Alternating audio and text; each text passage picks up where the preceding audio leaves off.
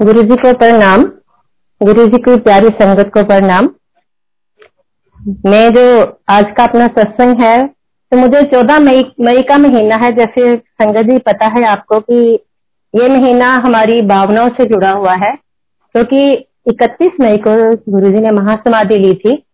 तो वो टाइम हमारी ज़िंदगी में हम उसके टाइम को कैसे जिए, वो मैं आपसे शेयर करना चाहती हूँ। इसके साथ ही मैं मैनेजमेंट का भी धन्यवाद करना चाहती हूँ, जिन्होंने हमें ये प्लेटफॉर्म दिया कि हम अपने गुरु का गुणगान करें, अपने मन के भाव उनके प्रति प्रकट कर सके संगत के साथ। तो मुझे वो चौदह मई को मेरे पास मैसेज आया था कि मुझे इस प्लेटफॉर्म पे सत्संग करना है। तो उस दिन मैं वैसे गुरु जी को याद करती, कर रही थी, क्योंकि चौदह मई को मंडे का दिन था और गुरु जी उस दिन बड़े मंदिर आए थे। और हम रूटीन में बड़े मंदिर जाते थे तब तो उस दिन हम अपने टाइम पे मंदिर जा रहे थे। तो हमारे, जैसे हम मंदिर वाली रोड पे पहुँचे तो पीछे पीछे गुरु जी की गाड़ी आ रही थी। तो मेरी बिटिया ने देखा तो वो कह रही, पापा, पीछे ना गुरु जी की गाड़ी है। तो फिर अंकल ने गाड़ी साइड पे कर ली, ताकि गुरु जी की गाड़ी आगे निकल जाए और हम फिर पीछे पीछे पीछे उस पे गाड़ी कर हमने अंकल गाड़ी अपनी लगाने चले गए तो पार्किंग में।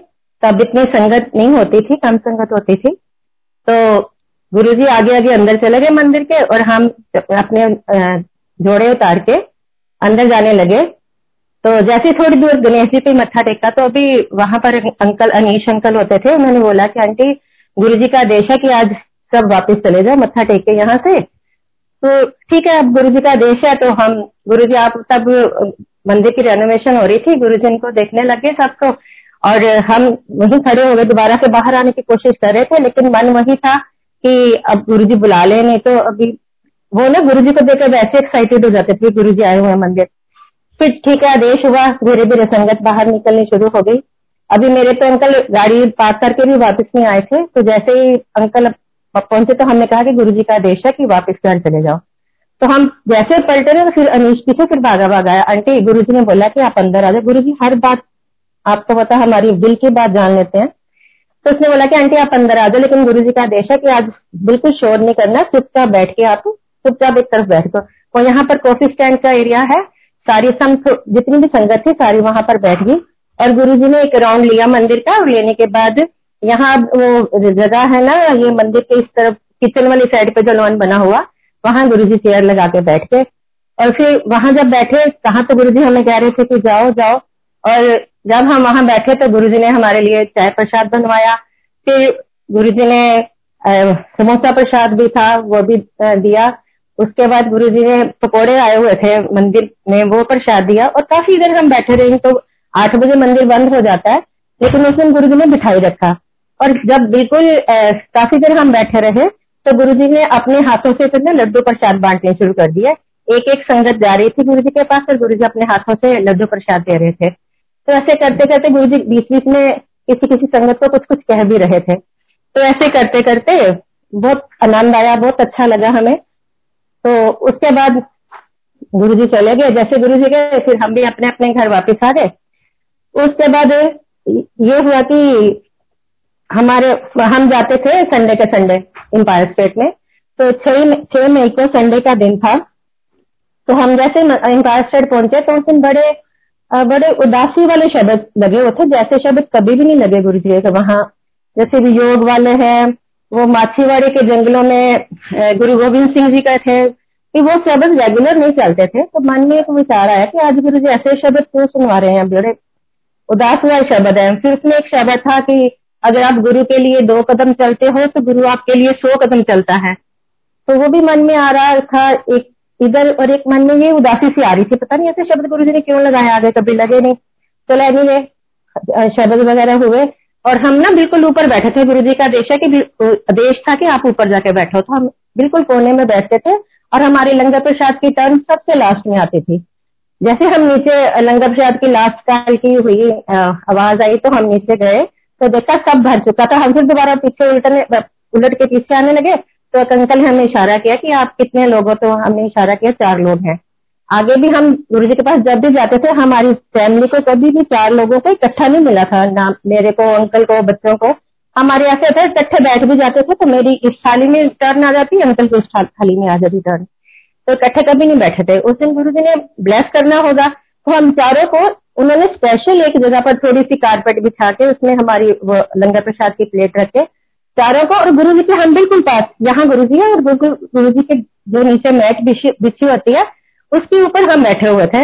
और वो लंगर प्रसाद हमसे खाया नहीं जा रहा था, हम ये सोच रहे थे कि कैसे अब गुरु जी बैठे हैं, एक तरफ़, एक बार तो मेरी बैठ थी पीछे, पर फिर भी खाया नहीं जा रहा था। ये लग रहा था कि गुरु जी के चरणों में इतना, और गुरु जी कितनी फ्रेग्रेंस आ रही थी उस लंगर प्रसाद में, और साथ में गुरु जी बैठे।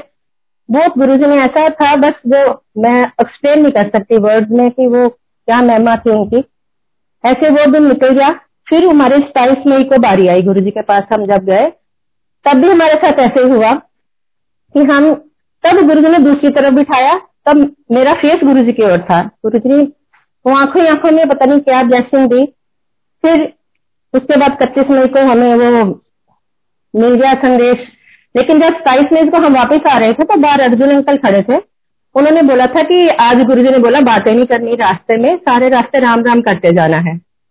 तो गुरु जी वो स्ट्रेंथ दे रहे थे हमें, क्योंकि वो शब्द है, जो गिर्द हमारे राम कर, दुख लगे ना कोई। हमें इतना बड़ा दुख लगना था तो गुरु पहले ही हमें उसके लिए प्रिपेयर कर रहे थे।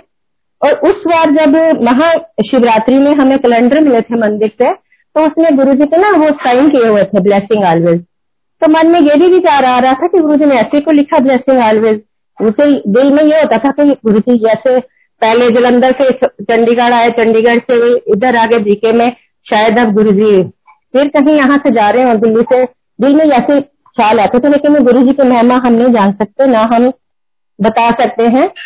तो चलो, फिर इकतीस में आ गई, वो हमारे लिए बड़ा वो था दिन कि गुरु जी को ये समझ नहीं आ रही थी कि अब हम क्या करेंगे, वो हम, लग रहा था हम अनाथ हो गए। तो जैसे ही वहाँ मंदिर में बैठे हुए थे सत्संग चल रहा था उन दिनों में, रोज मंदिर में सुखमनी साहब जी का पाठ होता था, शाम को तीन से पाँच बजे तक। तो वहाँ बैठे बैठे एक दिन वो मन तो उदास था ही तो मन में ये आता था कि गुरु जी अब आप पता है जा नहीं सकते कहीं, कहाँ हो? तो एक दिन ऐसे मैं सोच रही थी तो मुझे इतनी ज़ोर से गुरु जी की फ्रेग्रेंस आई, और लेकिन इतनी फ्रेग्रेंस मैं गुरु जी के पास रह के भी नहीं आई, और वो लग रहा था उस फ्रेग्रेंस को मैं पी रही हूँ मतलब मैं उसको, खुशबू ऐसी थी कि जैसे मैं अंदर पीती जा रही हूँ, पीती जा रही हूँ। और उसके बाद ही मेरा मन ऐसे शांत हो गया। एक दिन मैं ऐसे बैठी थी तो गुरु जी का बड़ा स्वरूप था। मेरे आँखों से आँसू अपने आप ही निकल रहे थे तो मेरी बेटी कह रही, मम्मा, सामने देखो। मैंने सामने देखा तो गुरु जी का इतना स्माइलिंग फेस ऐसा लग रहा था कि गुरु जी साथ में वो हो रहे हैं। तो उसके बाद मैंने कहा, नहीं गुरु जी आप आपके लिए रोएँगे नहीं, आप तो कहीं जा ही नहीं सकते, आप तो हमारे अंशंग हो। तो उसके भी संकेत हमें गुरु जी ने दिए। जब गुरु जी ने महासमाधि ली, संगत जी तक थोड़े दिनों के बाद मेरी तबीयत, हम परेशान रहते थे, तबीयत बहुत खराब हो गई। तो उसके बाद अंकल जब आए तो अंकल मुझे कहते, क्या हुआ तेरे को? मैं तो पता नहीं, मैं डाउन फील कर रही हूँ, मेरे से कुछ उठा नहीं जा रहा किया नहीं जा रहा। तो कहते चल डॉक्टर पर मैं कहा, नहीं, कोई बात नहीं, आज का दिन देख लेते हैं, फिर कल देखेंगे। तो हम उस दिन जल्दी सो गए। दस साढ़े दस बजे मेरे फ़ोन की रिंग हुई है। तब हमारे पास इतने मोबाइल नहीं थे एक ही मोबाइल था घर में तो उसमें रिंग हुई तो मैंने वो, वो कह रहे शिव जी हैं। तो मैं कह रही पता नहीं इनका तो घर में आशु नाम है। तो ये शिव कौन कह रहा है? मैंने सोचा इनके ऑफ़िस से फ़ोन होगा मैंने इनको उठाया। मैं क्या आपके ऑफ़िस से फ़ोन है। इन्होंने फ़ोन पकड़ा और वहाँ से आवाज़ आ रही है शिव जी कहते हाँ जी बोल रहा हूँ। कहते की हाल थोड़ी मिसिज का अब ये समझ नहीं आ रही कि कौन मैं बीमार हूँ किसी को क्या पता मैं बीमार हूँ या कुछ बात है। और आवाज़ हमें जानी पहचानी लगी, लेकिन समझ नहीं आई कौन है। और ये मुझे कह रहे किसी का रोंग नंबर है। तो फिर वो कह रहे हैं, फिर वो पूछ रहे कहते हाँ फिर हम पूछने लगे, आप कौन हो? कहते मैं कपूर बोल रहा हूँ, अमृतसर से। हम सोचे कि हम तो कुछ करना है, पंडित है, और कपूर पता नहीं, हमारा कोई रिलेटिव ही नहीं है। वो घूम गए, हम, कौन है कपूर?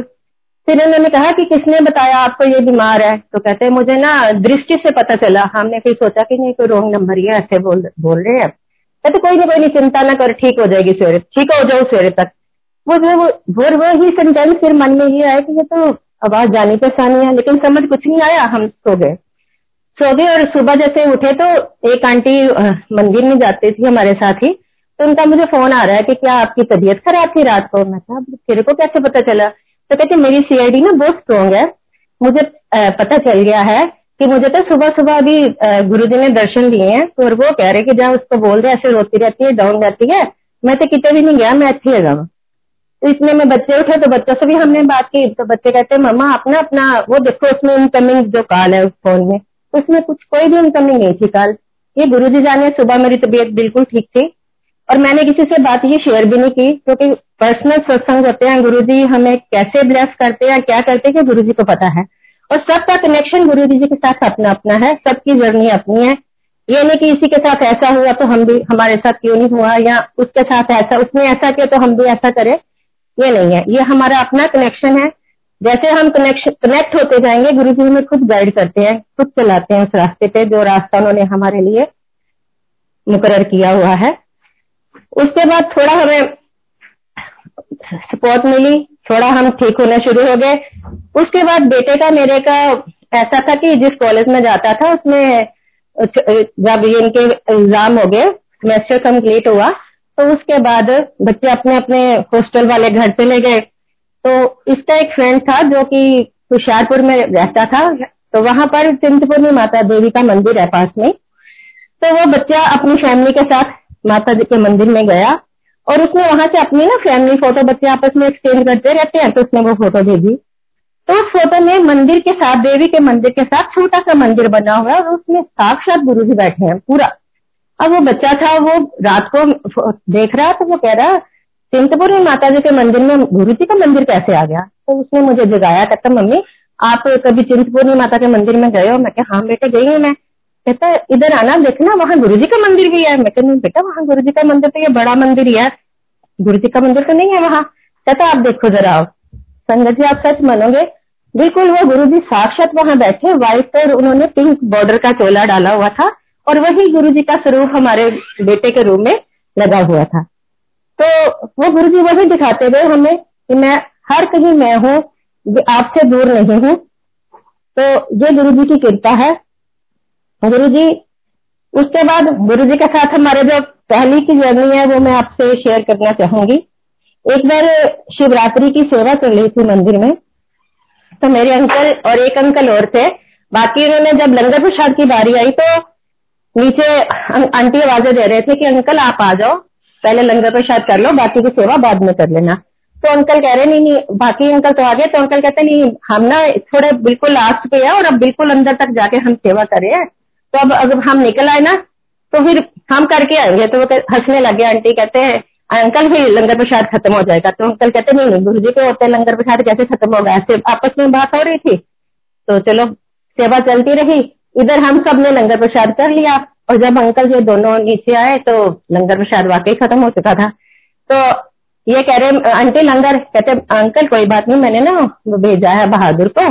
वो कुछ कुछ ना कुछ लेके आता है। तब इतना वो नहीं था, कुछ मिलता भी नहीं था मंदिर के पास से। तो कहते कोई नहीं, थोड़ी में ब्रेड या कुछ ना कोई ना कुछ ले आएगा।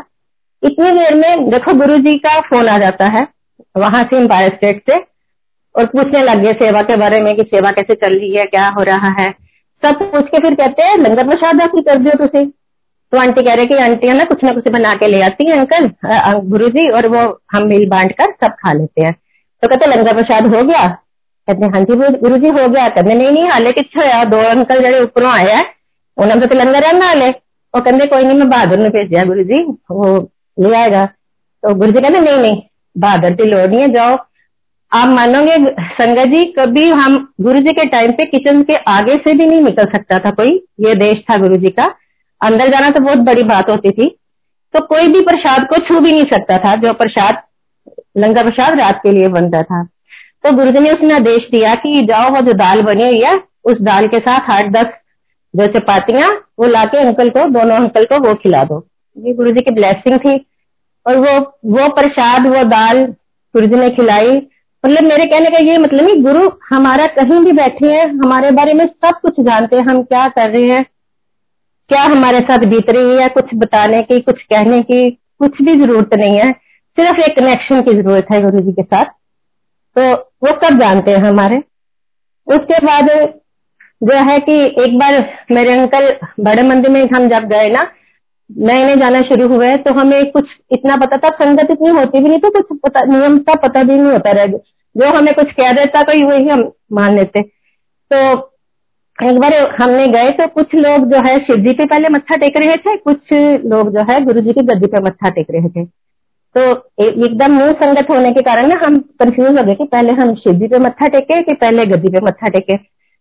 तो अंकल ने पहले मत्था टेका, गद्दी पे टेका, फिर शंकर जी पे टेका, लेकिन मन में वो डाउट चल रहा था कि मुझे मत्था कहाँ टेकना है पहले। ये डाउट उनके मन में भी चल रहा था। उसके बाद हमने वहाँ पर बैठे, सत्संग सुना।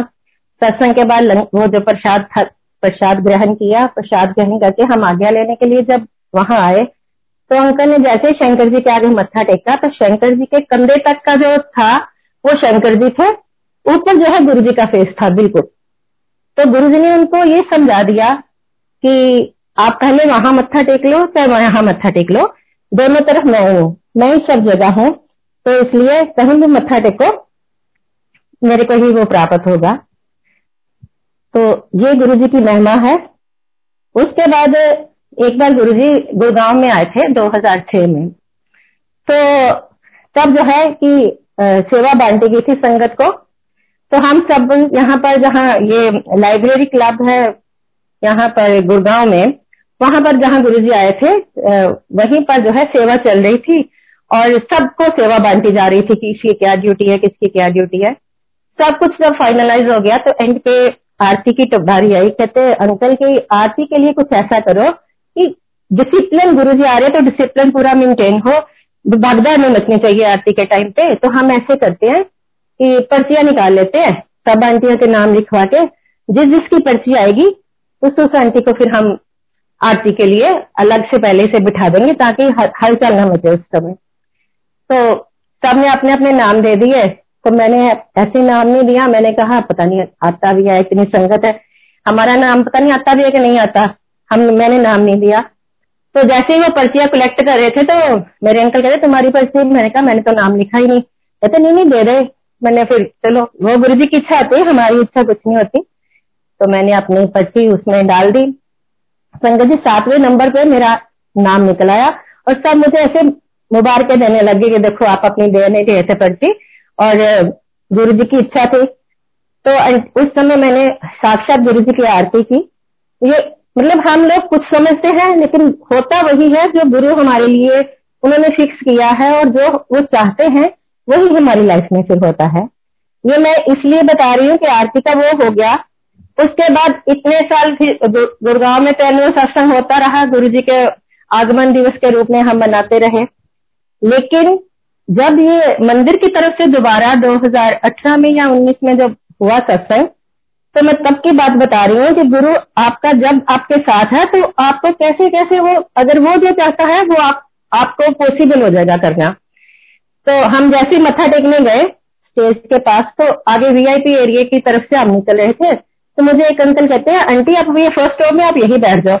मैं कह, नहीं अंकल मैं तो पीछे जाके बैठूँगी। मैं अपने दिल में सोचा, आगे आगे बैठना ठीक है, पीछे जाके आराम से बैठते हैं। मैं थी, मेरे साथ एक मेरी आंटी और थी। हम दोनों गए थे तो हम पीछे जलाए लगे।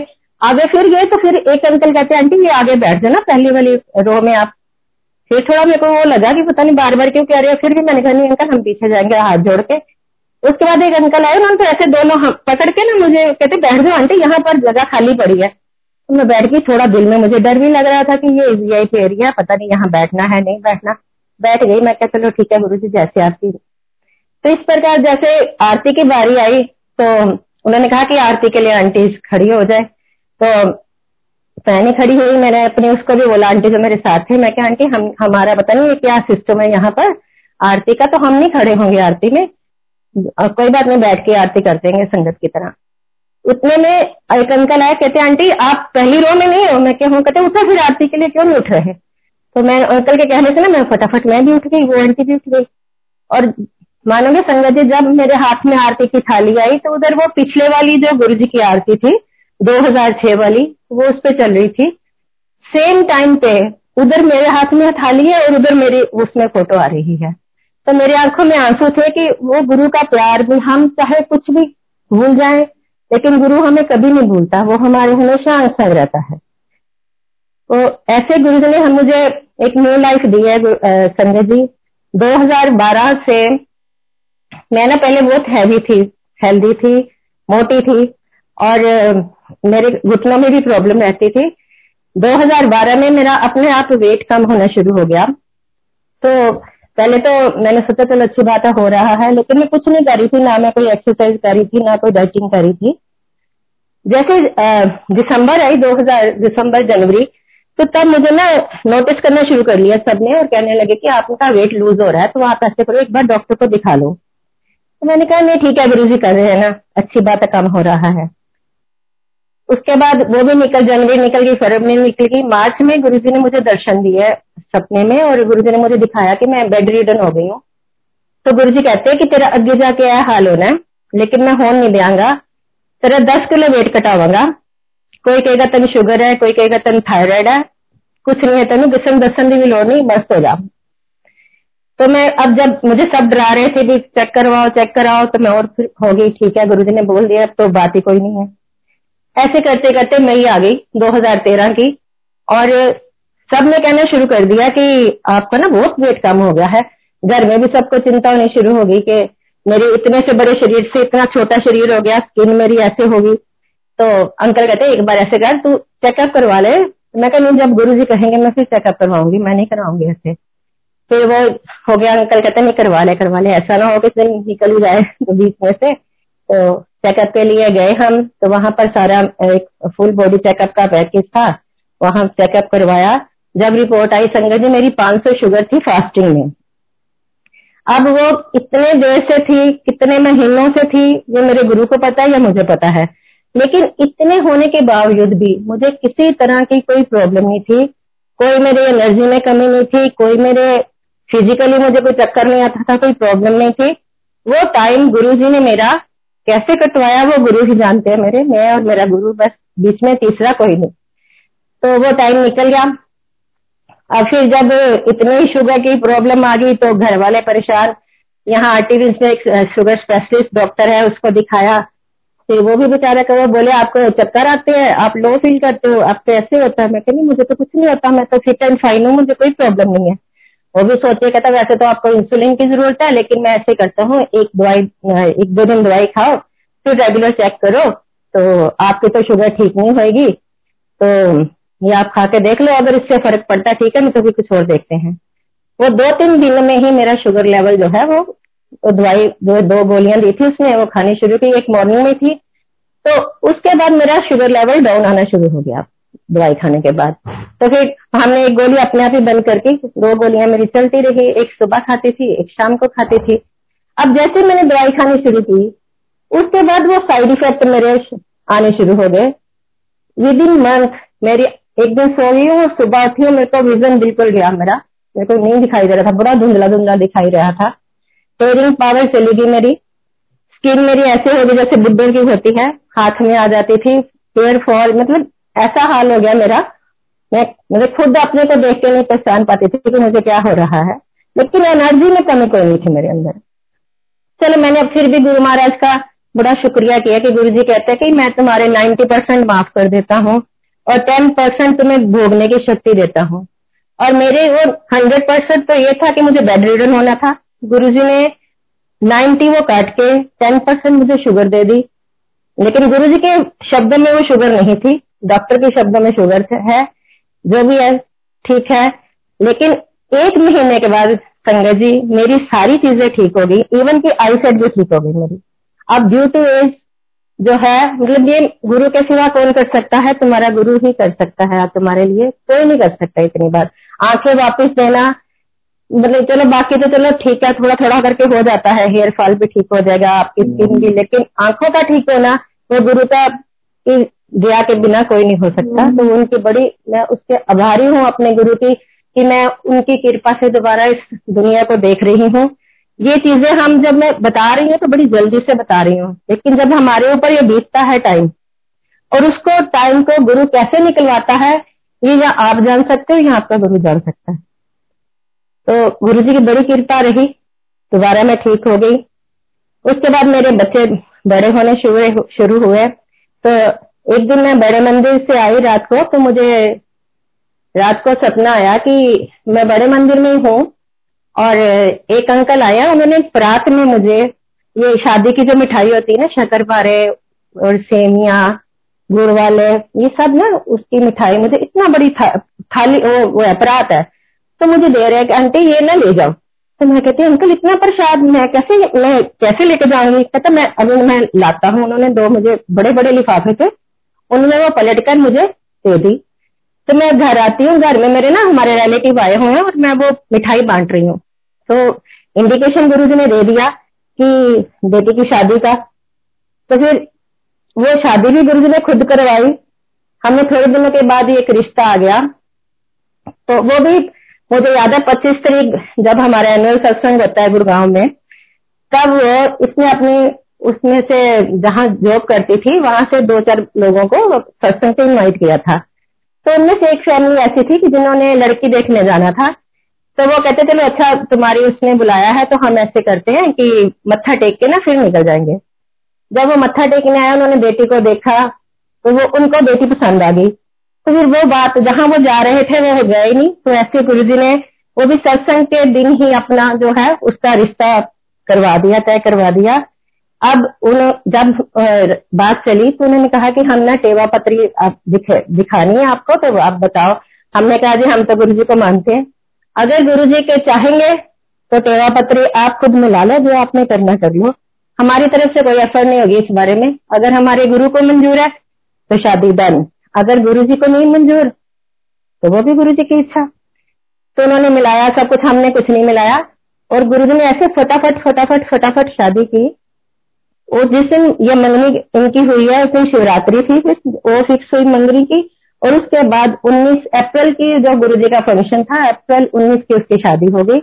और एक दिन मैं नहा रही थी तो गुरु जी की मुझे आवाज़ आई है कि आ, मैं लड़का मैं सोच रही थी मन में कि लड़का तो हमने देख लिया ज़्यादा इंक्वायरी की नहीं गुरु जी। अब पता नहीं तो गुरु जी कहते हैं चलिए मैं तो लब के दिखता है तो क्यों चिंता करनी है? तो ऐसे गुरु जी हमें संभालते हैं हमें किस तरह के भी किसी तरह से भी वो ना वो नहीं होने देते गुरु जी। गुरु जी के साथ जुड़ने के बाद हमारे ज़िंदगी का जो नज़रिया ना वो बदल जाता है। हम हर चीज़ को ये, ऐसा नहीं कि कुड़कुड़ नहीं होती या दुख नहीं आते सब होता है लेकिन उसका जो लेवल है वो हम कम हो जाता है जल्दी पॉजिटिव हो जाते हैं। तो कोई त्योहार है कोई कुछ है गुरु जी ने उसका मीनिंग ही हमारे लिए बदल दिया है।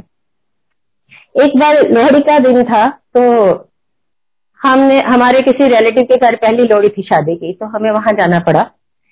तो दिल में ये था कि जब गुरु जी के पास जाते हैं तो गुरु जी अपने हाथों से प्रसाद देते तो वो बड़ा अच्छा लगता। अब क्या हमें, वो रिश्तेदारी में भी जाना खल रहा था कि कैसे जाए।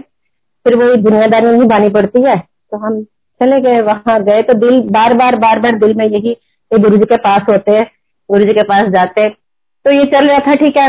वहाँ से अटेंड करके हम खा पी के घर आ गए। तो नीचे भी हमारी सोसाइटी में भी लोहड़ी सेलिब्रेट हो रही थी। हम नीचे बैठे थे अभी। तो हमारे जो गुरु फैमिलीज़ जाती हैं सोसाइटी में से तो वो लोग गए हुए थे। तो वहाँ से एक आंटी आई मुझे और मेरी गोदी में उसने प्रसाद डाला। प्रसाद डाल के कहती है, ये ना लो गुरु जी ने आपके लिए भेजा है। और मैं बड़ी हैरान गुरु जी ने मेरे लिए भेजा?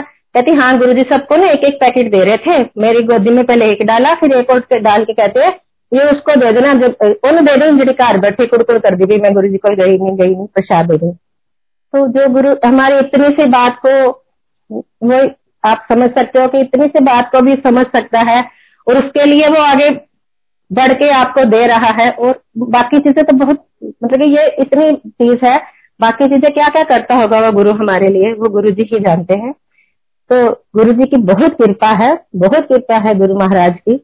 एक बार गुरु जी की तरफ़ से हमें शादी के लिए ऐसा होता था किसी की शादी होती थी ना तो गुरु जी खुद ही कहते थे, इतने कार्ड मुझे दे देना। और वो गुरु जी रैंडमली किसी किसी संगत को, गुरु तो रैंडमली नहीं करते थे, किसी किसी संगत को वो कार्ड पर पकड़ा देते थे।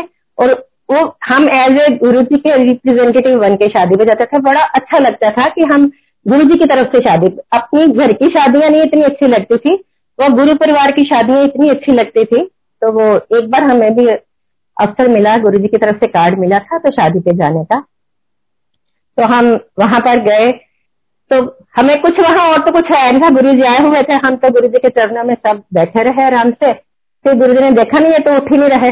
कहते थे मैंने देखन आयो कि खान पीन आयो, जाओ पहले खा पी के आओ। गुरु जी ने हमें भेजा, लेकिन हम खाते खाते भी वही ध्यान हमारा गुरु जी की तरफ़ ही था। फिर हम गए तो गुरु जी ने फिर हमें वहाँ पर भी अपने हाथों से प्रसाद बांटा संगत को। और एक बहुत बंदा कोई बंदा रेलवे का बहुत बड़ा आया था तो गुरु जी उसको कहते हैं कि ये मेरी संगत है। जब गुरु जी ने इतना बोला ना कि ये मेरी संगत है तो आप मानोगे नहीं संगत जी, हमारे ऐसे घूसम हो रहे थे कि गुरु जी ने हमें अपना कहा, हमें और कुछ नहीं चाहिए दुनिया में। जब उन्होंने कहा दिया कि ये मेरी संगत और हमें संगत बनना कोई आसान नहीं है गुरु जी कहते थे कि कईयों कईयों का तो कई कई साल एडमिशन ही नहीं होता। तो वही ना, वो एक प्रूफ दे देते कि मैंने आपको अपनाया। हम जैसे हम क्या है सब? इतने तो अच्छे नहीं है, लेकिन फिर भी उनकी मेहर है, उस मालिक ने हमें अपने चरणों में जगह दे रखी है, धूल के समान है। फिर गुरु जी ने वहाँ से निकले और गाड़ी तक चले गए तो सारी संगत पीछे पीछे गुरु जी को सी ऑफ़ करने आ रही थी। तो हम भी पीछे पीछे चल रहे थे। हम तो चल रहे थे, लेकिन गुरु जी ऐसा था जैसे भाग रहे हो। मतलब कि हम बड़ी तेज तेज चल रहे थे कि गुरु जी के, तब भी हम गुरु जी से पीछे थे। तो गुरु जी से गाड़ी में बैठे, सबने मत्था टेका हमने। तो गुरु जी का ना दुपट्टा वो जो लिया हुआ था, वो जैसे दरवाज़ा बंद करने लगे तो बीच में आ गया। तो मेरे दिल में आया कि पता नहीं मैं हाथ लगाऊँ, ना लगाऊँ गुरु जी का दुपट्टा। तो बीच, वो दो दो तरफ़ हो जाता है ना दुविधा आ जाती है कि उठाऊं कि ना उठाऊं गुरु जी को हाथ लगाऊँ कि ना लगाऊँ। तो जैसे मैंने दिल में अपने किया कि जय गुरु जी और ऐसे दुपट्टा अंदर किया तो गुरु जी मेरी तरफ़ देख कहते हैं, जय गुरुदेव। ऐसे, जैसे मेरे जो मन में है तो एकदम से वो बोले, जय गुरुदेव जय गुरुदेव। तो थोड़ा ऐसे हो गई। तो हर हर पॉइंट में गुरु जी ने ऐसे संभाला हमें। और देखो, अपने पेरेंट्स के साथ सबको बहुत प्यार होता है। तो मेरे मदर भी गुरु जी को बहुत मानते थे। तो मेरे मामा आए भी थे, एक बार दर्शन के लिए भी आए थे गुरु जी के वहाँ, यहाँ पर इम्पायर स्टेट वो पंजाब में रहते हैं। तो यादा नहीं आ पाते थे। एक बार मम्मी की तबीयत बहुत खराब हो गई। तो एकदम से उनको इमरजेंसी में ले गए। मैं यहाँ थी तो मैंने अपने भाई से बोला कि हम आ जाए, लुधियाना में है मेरे पेरेंट्स तो कहते, नहीं नहीं, हम भी तो कहते बाहर ही बैठे हैं, आप आके क्या करोगे? मैं आपको पूरी अपडेट देता रहूँगा तो आप वहीं बैठो। जब कोई भगवान ना करे कुछ हो तो हम आपको बता देंगे। तो दोपहर को मैंने जैसे खाना बनाया तो गुरु जी को भोग लगाया। भोग लगा के थोड़ी देर बैठी। तो गुरु जी मुझे क्या दिखा रहे हैं? मैं मैं सोई नहीं जाग रही हूँ और गुरु जी मुझे ये दिखा रहे हैं कि मम्मी का रूम है और मम्मी के चारों तरफ़ पाइप्स लगी हुई है, मुँह पे भी, साइडों पे भी, पूरा पाइप ही पाइप है। और गुरु जी आते हैं गुरु जी आके वो सारी पाइप्स निकाल के ऐसे ज़ोर से फेंक देते हैं। तो मैं मैं अपने दिल में ये सोच रही हूँ, मैं कहीं मेरा ध्यान रहता ना मम्मी की ओर तो इसलिए ना मेरे को ऐसा फील हो रहा है कि तो हाँ मैं खाना लगा रही हूँ तो अंकल ने उसी समय फ़ोन किया ब्रदर को। उनको नहीं पता कि ये मुझे दिखा है। तो ब्रदर को पूछा तो कहता अभी अभी मम्मी को ना आईसीयू में शिफ्ट किया है। तो गुरु जी वो भी बता गए कि तुम्हारी मम्मा को मैंने मैंने अभी वहाँ से निकाल के आईसीयू में किया है। आईसीयू में आके मम्मी की तबीयत फिर खराब हो गई थी तो फिर हमें उन्होंने बुला लिया कि आप आ जाओ, मम्मी ठीक नहीं है। तो हम जैसे तैसे पहुँचे। लेकिन वही गुरु जी की कृपा, गुरु जी ने, वो जो उनका टाइम था, वो मम्मी को होश नहीं थी। कार्मिक अकाउंट गुरु जी ने जब पूरे करने हैं तो उनका तरीका भी अपना है गुरु जी का, कैसे उन्होंने पूरे करवाने हैं। वो ये ना, जो किसी की जो बीमारी, उसकी दवा, सबके लिए एक रूल नहीं होता। ये गुरु जी गुरु जी को पता होता है। तो बेहोशी में मम्मी का वो जो सारा टाइम गंदा टाइम था, जो भी उनके कार्मिक अकाउंट्स थे, वो गुरु जी ने हॉस्पिटल में ही कंप्लीट करा दिए। क्योंकि तो जब हम मम्मी से जा, मिलने जाते थे तो मम्मी होश में नहीं होते थे बेहोशी में कह रहे होते थे कि मुझे ये लोग बहुत मारते हैं मुझे ये बहुत मारते हैं मेरे ना पेट पे नाचते हैं। वो एक्चुअली क्या पता उनके साथ क्या हो रहा था तो वो बता तो पाते नहीं थे। लेकिन थोड़े दिनों के बाद मम्मी ठीक हो गए ठीक होके घर भी आ गए। घर आ गए और ये दिवाली के आसपास की बात है। जनवरी तक मम्मी की कोई दवाई नहीं थी बिल्कुल ठीक थे। और अचानक जनवरी को मम्मी सोए सोए जो है मम्मी सो गए। तो हमें फ़ोन आया कि मम्मी गुरुजी की शरण में चले गए, हम यहाँ से वहाँ पहुँचे। ठीक है, वो जो होती दुनियादारी, वो रीते रिवाज करने पड़ते हैं। माँ से प्यार भी है। लेकिन जैसे ही हम वहाँ से वापस आए हैं तो मेरी एक फ्रेंड काशी विश्वनाथ वहाँ पर गए हुए थे। तो मुझे उनका फ़ोन आ रहा है वहाँ से। कहा हो तुम? मैं क्या मैं तो पंजाब में आई हूँ। पंजाब में क्यों आई हुई है? मैं क्या ऐसे ऐसे मेरे मम्मा गुरु जी के शरण में चले गए हैं। तो कहते, वो कहते, मैं ना अभी दोपहर को थोड़ी देर लिए मैंने नैप ली है तो उसमें मुझे गुरु जी कह रहे हैं कि, ऐसा लग रहा है गुरु जी कह रहे हैं, अपनी उन्हें फ़ोन कर लिया सहेली नो। कहते रो ना, मम्मी मेरे को है। तो जैसे उन्होंने कहा तो संगत जी, आप मानोगे, देखो, जाना तो सब में है। अगर गुरु आपको ये कह रहा है कि मैं लेके जा रहा हूँ तो इससे अच्छी मौत तो मैं कहती दुनिया में है ही नहीं। तो गुरु जी ने ऐसे संभाला, शायद वो वो हम दुख बर्दाश्त ना कर पाए, लेकिन गुरु जी उसको साथ साथ साथ साथ आपको इतनी शक्ति देते हैं, इतना सब देते हैं कि आप जो है उस सब कुछ सह जाते हो। तो हमारे घर में धीरे धीरे सब गुरु जी से जुड़े हुए हैं। तो मेरा भतीजा है जो अभी एयरफोर्स में है, उस बच्चे को ये धुन थी कि मैंने एयरफोर्स में ज्वाइन करनी है। उसका कई जगह पर वहाँ एक बार उसने पेपर दिया रिजेक्ट हो गया, दूसरी बार भी दिया तो रिजेक्ट हो गया। उसके फिर उसने इंजीनियरिंग शुरू कर ली, लुधियाने में है वो भी। लेकिन उसका मन फिर यही था कि मैंने अगली बार उसने फिर टेस्ट दिए टेस्ट उसके क्लियर हो गए। मेडिकल के लिए वो दिल्ली इधर ही आया था आर में तो मेरे पास ही था। तो मेडिकल के लिए जब गया तो उन्होंने मेडिकल उसका रिजेक्ट कर दिया। उसमें इन्होंने एक तो बोला कि आपका लीवर फैटी है। एक बोला कि आपके हाथों के जो वो बोन्स जो है वो ठीक नहीं है। तो आप वो नहीं चला पाओगे। तो एक चीज़ और उन्होंने बताई थी। दो तो वो जो जो प्रॉब्लम थी उनकी, वो दवाई खा के ठीक होने वाली थी। तो एक जो ये हाथों का बताया था क्रिवेचर वो तो जैसे भगवान ने बना दिया तो वो ठीक नहीं हो पाता। तो उसके लिए एक मौका होता है कि आप दोबारा अपील कर सकते हो। बाकी उसने दवाइयाँ खा ली उसकी दोनों प्रॉब्लम ठीक हो गई। अब हाथों की प्रॉब्लम वो तो गुरु जी के था तो गुरु जी ने मेरे ब्रदर को ड्रीम में बोला कि आप ऐसे करो जब दोबारा फ़ाइल लगाओगे ना तो मेरे से ब्लेस करवा के लगवाना। अब मेरे ब्रदर का मुझे फ़ोन आ रहा है कि मुझे गुरु जी ने ऐसे बोला, दीदी, मैं कहाँ पर फ़ाइल करवाऊं पर ब्लेस मैं कहाँ क्या करवानी है? घर में गुरु जी के स्वरूप के आगे रख दो।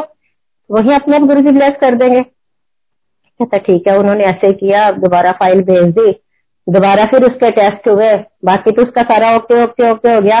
जब उसके हाथों को देखा उसने, जो भी इंस्ट्रक्टर था तो उसके हाथ बिल्कुल ब्लू हो गए। मतलब गुरु जी ने उसके हाथों को अपना रंग दे दिया ब्लू कलर बिल्कुल, और वो ना उसके हाथ पकड़ कर बैठ गया देखने की बजाय, कहते, तुम ठीक हो? तुम आरजी ओके आरजी ओके तो कहते हाँ मैं ठीक हूँ।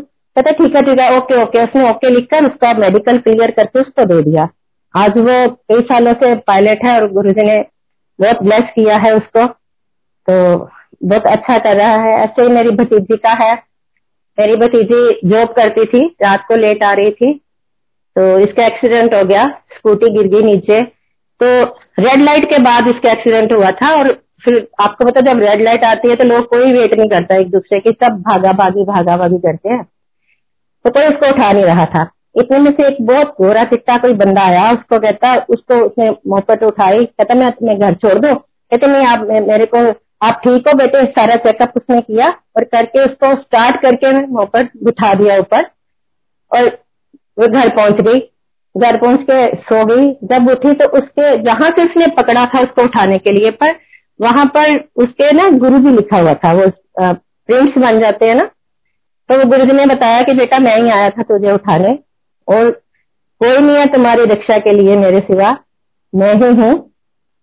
तो एक बार मुझे याद है कि जब हम गुरु जी से नए नए जुड़े थे तो हमें इतना पता नहीं था गुरु जी के बारे में कि गुरु जी बस हम जाते थे। अच्छा लगता था। पंजाबी माहौल मिलता था हमें।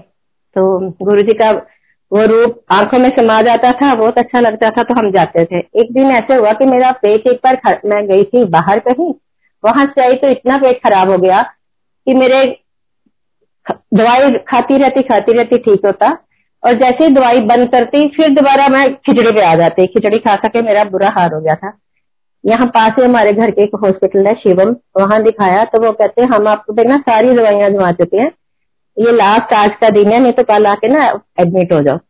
और मैं कह रही हूँ गुरु जी इतना मेरे मुँह से निकला कि गुरु जी बच्चे बहुत छोटे हैं, अगर मैं हॉस्पिटल चली गई तो घर का क्या बनेगा? तो फिर मैं आई तो अब अनकॉन्शियस माइंड में, मैं लेटा भी नहीं जा रहा था, मैंने दो डबल पिल्लो रखे पीछे, और लेट गई पिल्लो पे। तो मुझे ऐसे एहसास हुआ, मैं सोई नहीं हूँ कि गुरु जी आए और मेरे पास बैठ गए आके। बैठ के, और गुरु जी ने ऐसे ऐसे ऐसे ऐसे ऐसे ऐसे ना मेरे सारे शरीर पे हाथ फेरा है और पेट में एक जगह आके रुक गए गुरु जी रुक के गुरु जी ने मेरे पेट में से कुछ निकाला और ऐसे पीछे को फेंक दिया। और मुझे बहुत गुस्से में बोलते हैं ध्यान नहीं रख दिया अपना।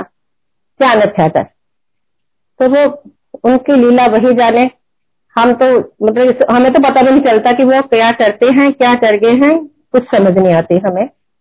तो गुरु जी ने जिस जिस को हमारे द्वारा जुड़ाया जुड़ाते तो आप है, हम कुछ एक मीडियम बनते हैं, लेकिन जितने परिवार जुड़े हैं गुरु जी के साथ, हमें कभी भी पीछे मुड़ के देखने की ज़रूरत नहीं पड़ी। और जो जो जुड़ा है गुरु जी ने हर तरफ़ से, चाहे वो किसी का आर्थिक मैटर है, किसी का स्पिरिचुअल है, किसी का कोई भी है तो गुरु जी ने सबको ऐसे आगे ऐसे आगे कि हमें पीछे देखने की कभी ज़रूरत ही नहीं पड़ी। हमारे एक आंटी हैं, सोसाइटी में रहते हैं तो उनका ऐसे बेटा बहुत बीमार रहता था। तो एक बार उन्होंने मेरे से बात की कि मेरा बच्चा इतना बीमार है कि मुझे कुछ समझ नहीं आ रही क्या करूँ। तो कहती, मैं सब तरफ़ से मैंने डॉक्टर्स को दिखा लिया, सब कर लिया तो कुछ बन नहीं रहा। तो मेरे तो हमारे पास एक ही वो गुरु जी गुरु जी गुरु जी है। तो मैंने एक छोटा सा स्वरूप गुरु जी का मैं लाई। मैं क्या बेटे, इसके ना पिल्लों के नीचे रख देना आप गुरु जी के स्वरूप। और देखना तुम्हारा बेटा रात को अच्छे से सोएगा, इसको कुछ नहीं कुछ प्रॉब्लम नहीं आने वाली। तो ठीक वैसे ही हुआ कि उसने भी मेरे कहने से रख लिया, लेकिन वो सोच रही थी, इतने डॉक्टर्स को दिखा लिया, कुछ तो हुआ नहीं। तो चलो, सुबह जब उसको ध्यान आया तो उसको कहती, अरे वाह, मैं, हम तो बड़े आराम से सोए। तो फिर धीरे धीरे गुरु जी ने इनको जोड़ लिया, ऐसे। और, ऐसे मेरे ब्रदर का है कि मेरा ब्रदर वहाँ पर जाता था पहले यहाँ रामा शरणम है, वहाँ पर वो सेवा भी करता था, वही मानता था। तो जैसे हम गुरु जी से जुड़े ना तो वही गुरु जी गुरु जी गुरु जी गुरु जी होनी शुरू हो जाती है। कि गुरु जी ने ऐसे कर दिया गुरु जी ने वैसे कर दिया इसका सत्संग सुना, उसका सत्संग सुना। तो बाकी वो जोड़ना कब है, वो गुरु जी को पता है किसको कब, कैसे, कहाँ जोड़ना है। तो 2006 की बात है। न्यू ईयर का था गुरु जी का फ़ंक्शन तो हमने इसको बोला कि तू आ जा। न्यू ईयर के फ़ंक्शन पे गुरु जी के दर्शन कर ले। तो उसका मन नहीं था, लेकिन वो हमारे कहने से आ गया। लेकिन जब पहले आया तो धुंध बड़ी थी, लुधियाना से आना था। ट्रेन लेट थी, फिर वो कोई चलते हैं घर। आज नहीं जाते हम, चलते हैं, फिर कभी चले जाएँगे। और गुरु जी का बुलावा था। तो ट्रेन लेट चली, लेकिन लेट चलने के बाद भी वो ट्रेन इतनी जल्दी पहुँची जैसे हवाई जहाज़ हो हमें था कि इनका अभी ट्रेन चली है तो काफ़ी लेट आएगी। अंकल सेवा पर गए अच्छा मंदिर। तो मुझे कहते, जैसे ही उनको बोलना कि आप यहाँ तक पहुँच जाओगे ना सोनीपत तो मुझे फ़ोन कर दें, ताकि मैं मंदिर से आके उनको पिक कर लूँगा, जल्दी पहुँच जाएँगे। तो इनका तो बड़ी जल्दी फ़ोन आ गया कि हम पहुँच भी गए। मैं हैरान, मैं क्या, कैसे पहुँच गए इतनी जल्दी? तो अंकल अभी आए भी नहीं थे, चलो नहाए धोए, तैयार हुए, हम सब मंदिर पहुँच गए। तो हम सब, जब वॉशरूम चले गए तो ये जेंट्स लोग पहले चले गए मत्था टेकने। तो हम जा, जाने लगे तो मेरा ब्रदर फिर आ गया।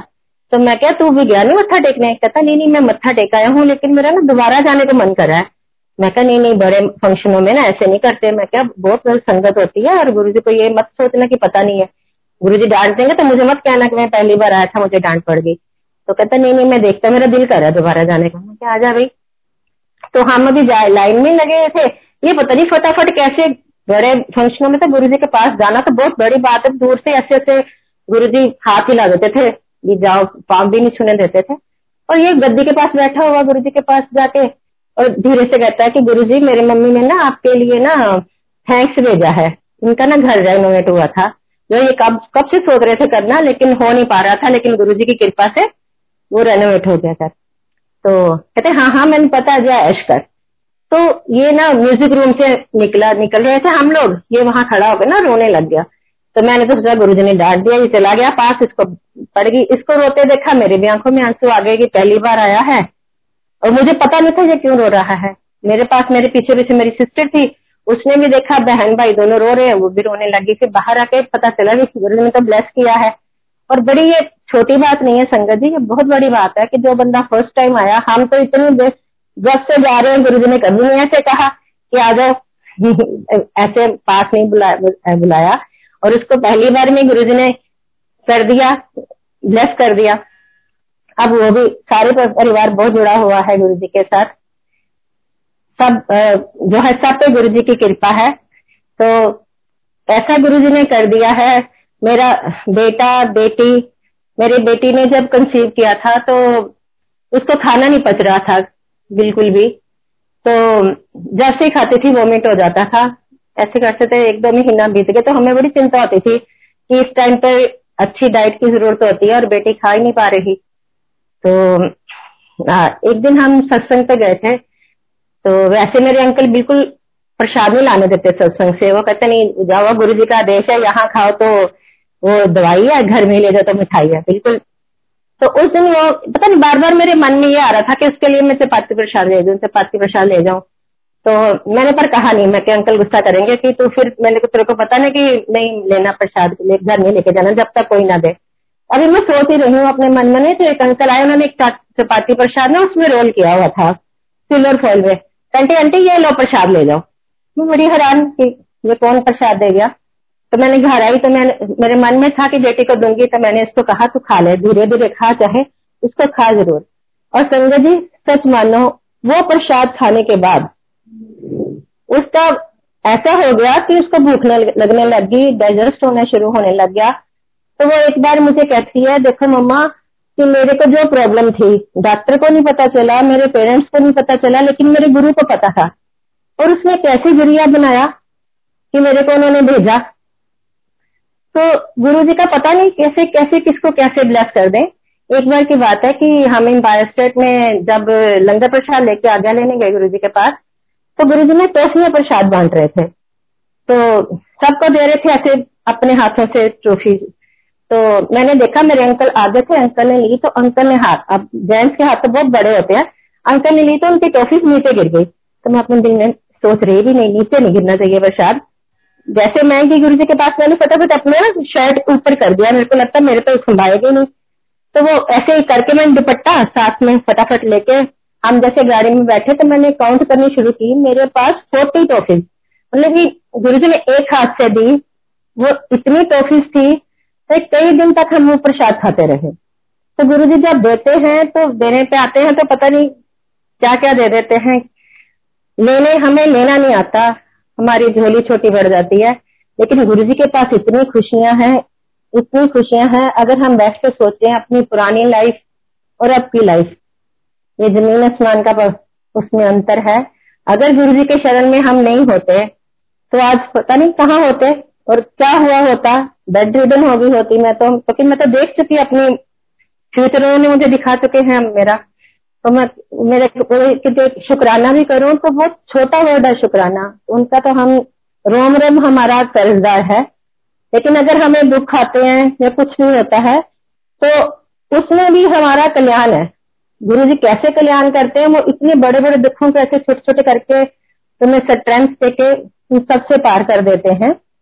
तो वो कबीर जी की बानी में है कि गुरु कुम्हार शिष्य कुंभ है। तो वो तो एक कुम्हार की तरह हमें बना रहे हैं। हमारे अंदर की जो गड़गड़, काड़े, खोट हमारे को गड़गड़ते हैं, हमारे अंदर की जो बुराइयाँ हैं, उनको निकालते हैं। तो कई बार उनको लिए हार्ड स्टेप भी लेने पड़ते हैं। लेकिन क्या कहते हैं ना कि अंतर हाथ सहार दे। अंदर से तो हमें हाथ का सहारा देते हैं, लेकिन बाहर से जो चोटें लगती हैं हमें, उनके अंदर भी उनके हाथ का सहारा होता है। और हम इस तरह उन चोटों को सह पाते हैं, बर्दाश्त कर पाते हैं। तो इसलिए संजय जी, मेरा तो यही आपसे अनुरोध है कि अपना कनेक्शन बनाओ, अपना कनेक्शन बनाओ। गुरु जी हर चीज़ का जवाब देते हैं। जब हम लोग जाते थे, कोई हमारे पास कोई ऐसा सोर्स नहीं होता था जो हमें गुरु के बारे में बताए। गुरु जी के वहाँ जब शब्द चलते थे पॉज होता था ना, शब्द चेंज होता था तो हमें अपनी ही सांस की आवाज़ इतनी क्लियर सुनाई देती थी पिन ड्रॉप साइलेंस और गुरु जी के सिवा कुछ नहीं नज़र आता था तब वहाँ पर। उन शब्दों में ही गुरु जी हमें हमारे क्वेश्चन का आंसर देते थे। हमें और कोई बताने वाला नहीं होता था। एक बार की मुझे ये बात याद है कि गुरु जी अपने हाथों से कुछ बांट रहे थे। मेरे आगे वाले को भी मिला, मैं बीच में मुझे नहीं मिला। मेरे पीछे एक संगत थी, गुरु जी ने उनको भी दिया। बुरा लगता है क्योंकि हम इंसान है। कि गुरु जी पता नहीं क्या दे रहे थे, मुझे नहीं दिया। गुरु जी ने उनको भी दे दिया, उनको भी दे दिया। चलो बैठ गए आके जैसे बाहर निकल, अभी हम बैठे हैं तो शब्द चला कि दाता दात रखे हाथ अपने, जिस भावे तिस देवे। तो गुरु जी ने वही क्लियर कर दिया कि दात तो मेरे हाथ में है। जो मुझे पसंद है मैं उसको दूँगा, या जो उसके योग्य है, मैं उसको दूँगा। पहले हम वही ना अपना पात्र साफ़ कर लें। उसके योग्य तो हो जाए कि गुरु जी की चीज़ वो हम ग्रहण कर सके। तो उनको उसको ग्रहण करना, उसके लिए हमें बार बार बार बार बार बार अपने पात्र को साफ़ करने की ज़रूरत है, अपने मन को साफ़ करने की, अपने तन को साफ़ करने की इसी तरह की जो त्रुटियाँ हैं हमारे अंदर, हमें खुद तो दिखती नहीं है। अगर कोई कहता है तो हमें गुस्सा आ जाता है देखने में तो हमें कोशिश करनी है कि हम एक सच्ची संगत बने जो हमें आदेश मिलता है। गुरु का, कहीं से भी गुरु जी का कुछ पता चलता है तो हमें भटकाव में नहीं आना। गुरु के साथ जुड़ना है।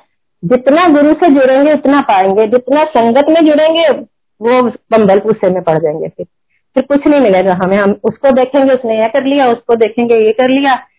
अब वैसे ये काल ऐसा चल रहा है तो हमें गुरु से जितना जुड़ेंगे, उतना लोगों से दूर रहेंगे, उतना हमारी भलाई है। मतलब ये, मैंने यही सीखा है, बाकी सबका अपना अपना विचार है। हाँ सत्संग सुनो, शब्द सुनो, लोगों से जुड़ो, प्यार से जुड़ो, लेकिन पीछे मतलब वो है कि अपना कनेक्शन डायरेक्ट लगाओ गुरु जी के साथ।